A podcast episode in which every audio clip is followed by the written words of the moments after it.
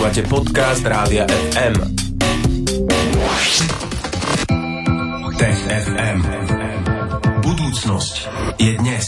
Každý štvrtok po 15. vám prinášame rubriku Tech FM, v ktorej sa dozvedáme zaujímavé informácie z vedy, techniky, vesmíru a dnes je tu spolu s nami Ondro Podstupka výnimočne. Tomáš Prokopčák e, sa rekreuje, takže je tu Ondro ako zástupca SME. Pozdravujeme ťa, ahoj. Ahojte. Ahoj, pekný deň Ondro, ale aj dnes tu máme dve témy, ktoré nám Ondro priniesol. Budeme sa e, na úvod rozprávať o dvoch nových druhoch človeka. Tak Ondro, povedz, e, čo je toto za objav?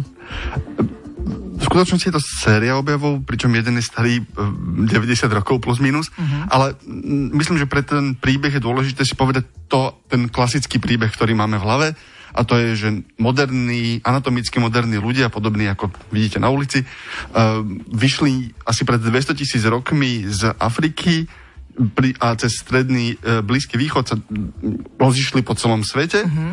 e, a, mimo, a ten príbeh, ako ho poznáme, hovorí, že a narazili v Európe na neandertálcov, ktorí tam ešte 100 tisíc rokov pred nimi vlastne sa stali dominantným druhom a približne pred 40 tisíc rokmi e, všetky tie poddruhy človeka prestávajú existovať, lebo náš anatomický druh sa stáva tým dominantným. E, kedy sme si mysleli, že to bolo veľmi násilné, asi aj bolo to násilné, ale teraz si myslíme, že sa tie rôzne poddruhy ľudí alebo tie rôzne odnože ľudstva proste tak zliali do nás uh-huh. a my sme potomkovia toho všetkého, aj keď ten anatomicky moderný človek naozaj prišiel z Afriky približne pred 200 tisíc rokmi. Uh-huh. No a čo teraz je teda to nové? No a v posledných rokoch sa ukazuje, že ten príbeh je o dosť komplikovanejší, ako sme si mysleli. A, a, a teraz v priebehu posledných dvoch týždňov vyšli dve štúdie, kedy sa našli pozostatky, uh, jeden v Izraeli a druhý v Číne, ktoré nesedia do tohoto príbehu žiadnym spôsobom. Uh, ten, ten, tie izraelské úlomky, a oni naozaj, tie, úlomky z Izraela sú kus čeluste a kus lepky, uh, ktoré ale sú datované približne 140 tisíc rokov do histórie, čo znamená, uh, ale, ale nie sú to moderní ľudia. Sú to, je to niečo, čo je bližšie neandertálcovi. A, a teraz sa rozbieha tá interpretácia toho, že, že na čo sa vlastne pozeráme a, a keď, sa, keď a ako to zapadá do toho príbehu o, o ľuďoch, ktorí máme, o tom, ako sme zaplnili túto planetu. A, a potom je, a potom je tam tá druhá časť, a to je debata o tom, že čo vlastne konštituje ten ľudský druh. Lebo, lebo zo školy spamätáme Homo erectus, Homo sapiens, Homo habilis. Uh, homo habilis. Mm-hmm. Len, len pravdepodobne ukazuje sa nám, že tieto definície nie sú úplne dobré. Mm-hmm. že tie definície proste že to bolo oveľa, oveľa rozmanitejšie, že naša minulosť bola oveľa, oveľa rozmanitejšia a, a, a, a keď sa pozeráme na to, že, nie, že um, druh, ktorý mal byť pravdepodobne anatomicky predkom neandertálca žil na území, kde viem, že žil moderný človek v čase, keď sme si mysleli, že tam nemal e, ne, ani len neandertálec čo robiť, mm-hmm. tak zrazu ten príbeh nedáva zmysel, ktorý máme tradičný. Mm-hmm. To, je, to je tá izraelská časť. A teraz tá interpretácia je, že bol to neandertálec, alebo v skutočnosti iba sme zle identifikovali tú lepku, alebo v skutočnosti uh, to mohol byť neandertálec, ktorý prišiel skôr, ako sme si mysleli, alebo to bol naozaj samostatný druh, ktorý tu žil a, a, a prežil dlhšie, ako sme si mysleli. Opäť nevieme, budeme musieť rozbierať ďalšie dôkazy. A tá Čína je verzia tohoto istého bledomodrom, uh, kde, ale, ale tam je krásny príbeh, um, lebo tá lepka, o ktorej sa dnes rozprávame, v skutočnosti ju našiel pracovník v 30. rokoch minulého storočia, uh, ale bolo to počas japonskej okupácie, to je, ono sa našlo na severovýchode Číny, pri stavbe mosta. Jeden pracovník ju tam našiel, asi si uvedomil, že našiel niečo mimoriadne, schoval tú lepku do studne a na smrteľnej posteli povedal svojim príbuzným, že Aha, túto som schoval aha. lepku.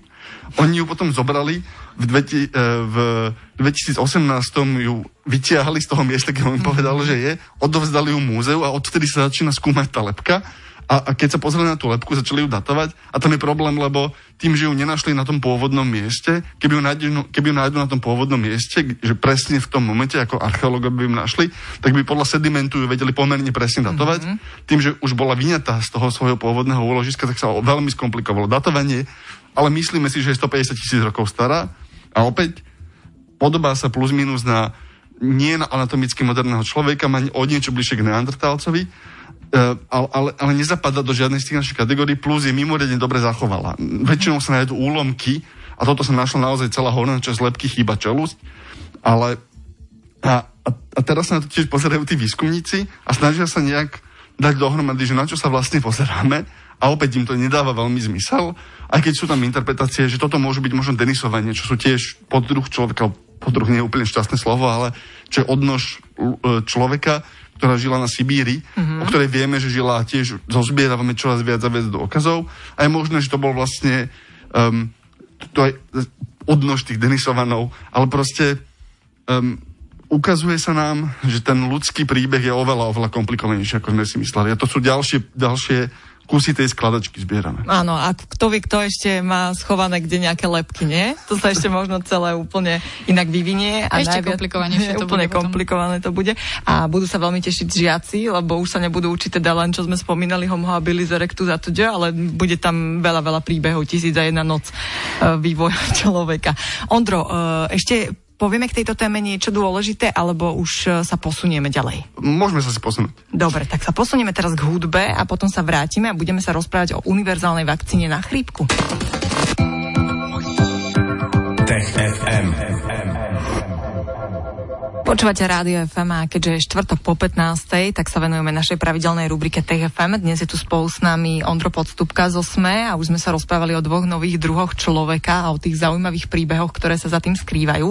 A teraz nás čaká e, jeden príbeh o jednej univerzálnej vakcíne na chrípku. Ondro, také niečo uh, sa plánuje, alebo je to v dohľadne, alebo je to iba nejaká fantázia a sen?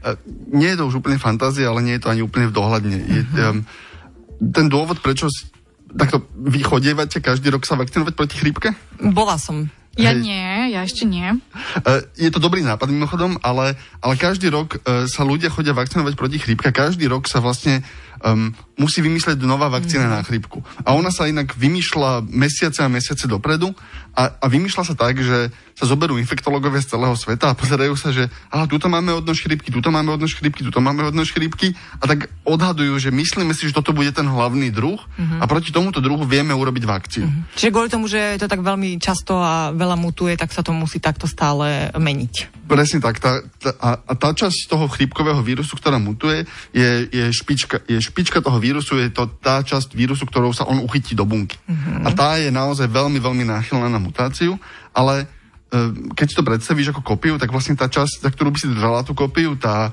tá, ten stĺpik, tá mhm. rúčka, mm-hmm. tak tá je oveľa, oveľa stabilnejšia, tá mutuje oveľa menej. Ale náš imunitný systém z nejakého dôvodu uh, chce reagovať iba na tie špičky a nechce reagovať, uh, radšej za, zautočí na tú špičku, ako by zautočil vlastne na tú rukoveď. A uh, vedci z MIT sa teraz snažia vymyslieť spôsob, ako naučiť imunitný systém cez vakcínu útočiť na tú, kop, na, na, na, tú, na tú rukoveď a nie na, na tú špičku, ktorá mutuje, lebo tá rukoveď bude rovnaká každý rok. Uh-huh. Aspoň si myslíme, že bude rovnaká každý rok. Ak by sa im to podarilo, tak by si vedela ísť na jednorázovo na vakcínu proti chrípke a pravdepodobne by si bola chránená do veľkej miery, aspoň proti nejakým ťažkým priebehom chrípky, roky alebo možno, možno navždy, alebo kým by znova nezmutovala tá rukoveď, ale opäť tá, tá je oveľa ťažšie pre ten vírus, aby mu zmutovala tá rukoveď. A robia to tak, že uh, museli... Uh, nevieš to, nevedela by si to spočítať uh, ľudsk, ľudskou kapacitou, mm-hmm. čiže oni museli vytvoriť počítačový model, ktorý simuloval reakciu tela na to, na to aby vytvoril aby vytvoril mechanizmus, alebo aby preskúmal mechanizmus, ktorým telo by mohlo zautočiť na tú rukoveď. Uh-huh. Keď toto mali, tak potom vy, vyrobili špeciálnu vakcínu, ktorú urobili tak, že dali špeciálny proteín na, na malé nanočastice a tu dali myšiam a ukázalo sa, že, ta, že to funguje. A, a teraz tá časť, keď som pýtal, že je to fantázia, tak to je problém s vakcínami a s týmto skorým medicínskym výskumom, že na myšiach to funguje, aj keď boli to myši, ktoré mali taký mierne polučtený imunitný systém, ale na týchto funguje ale to, že kedy to bude naozaj stná vec, tak to je, a, a či vôbec, tak to je otázka veľmi, veľmi dlho, lebo ty musíš skúmať bezpečnosť, musíš tým, že je to úplne nový, úplne, úplne nový prístup, tak musíš sa tomu veľmi veľa venovať. Mm-hmm. Čiže uvidíme. Ale je možné, že sme sa dostali aspoň koncepčne o krok bližšie k tomu, aby sme...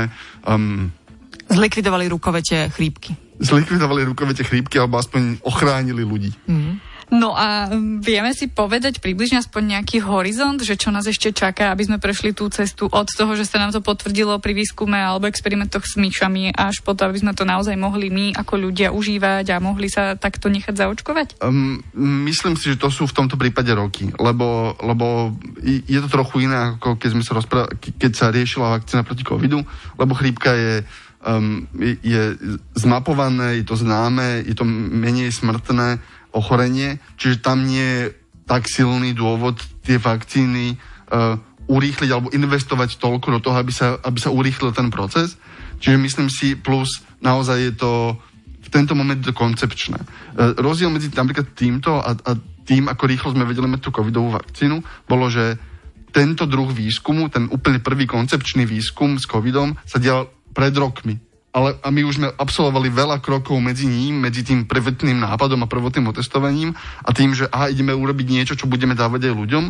A, a kvôli tomu sme vedeli za rok a niečo vlastne vyrobiť vakcínu proti covidu, ale toto je ešte roky vzdialené najmenej. No, tak budeme čakať a dúfať a držať palce. Áno, rozprávali sme sa o jednej univerzálnej vakcíne na chrípku, ktorá by nás mohla ochrániť roky, možno aj celý život. Veríme, že sa to podarí, že sa toho dožijeme. Ondro Podstupka nám porozprával aj o tejto téme v dnešnom TFM. Ďakujeme ti, Ondro, za to, že si sa zastavil a TFM vám prinesieme opäť o týždeň vo štvrtok po 15. respektíve respektíve vám ho prinesieme každý štvrtok po 15. Ale budúci týždeň nie, pretože budeme na festivale Pohoda To bude také špeciálne Bude to vydanie. také špeciálne vydanie uh, celého vysielania. Ondro, tebe ďakujeme. Pozdravuje Tomáša Prokopčáka, pozdravuj SME a maj sa pekne. Ahoj. Ahojte. Tech FM. Budúcnosť je dnes. Stream, živé vysielanie a playlisty nájdete na www.radiofm.sk.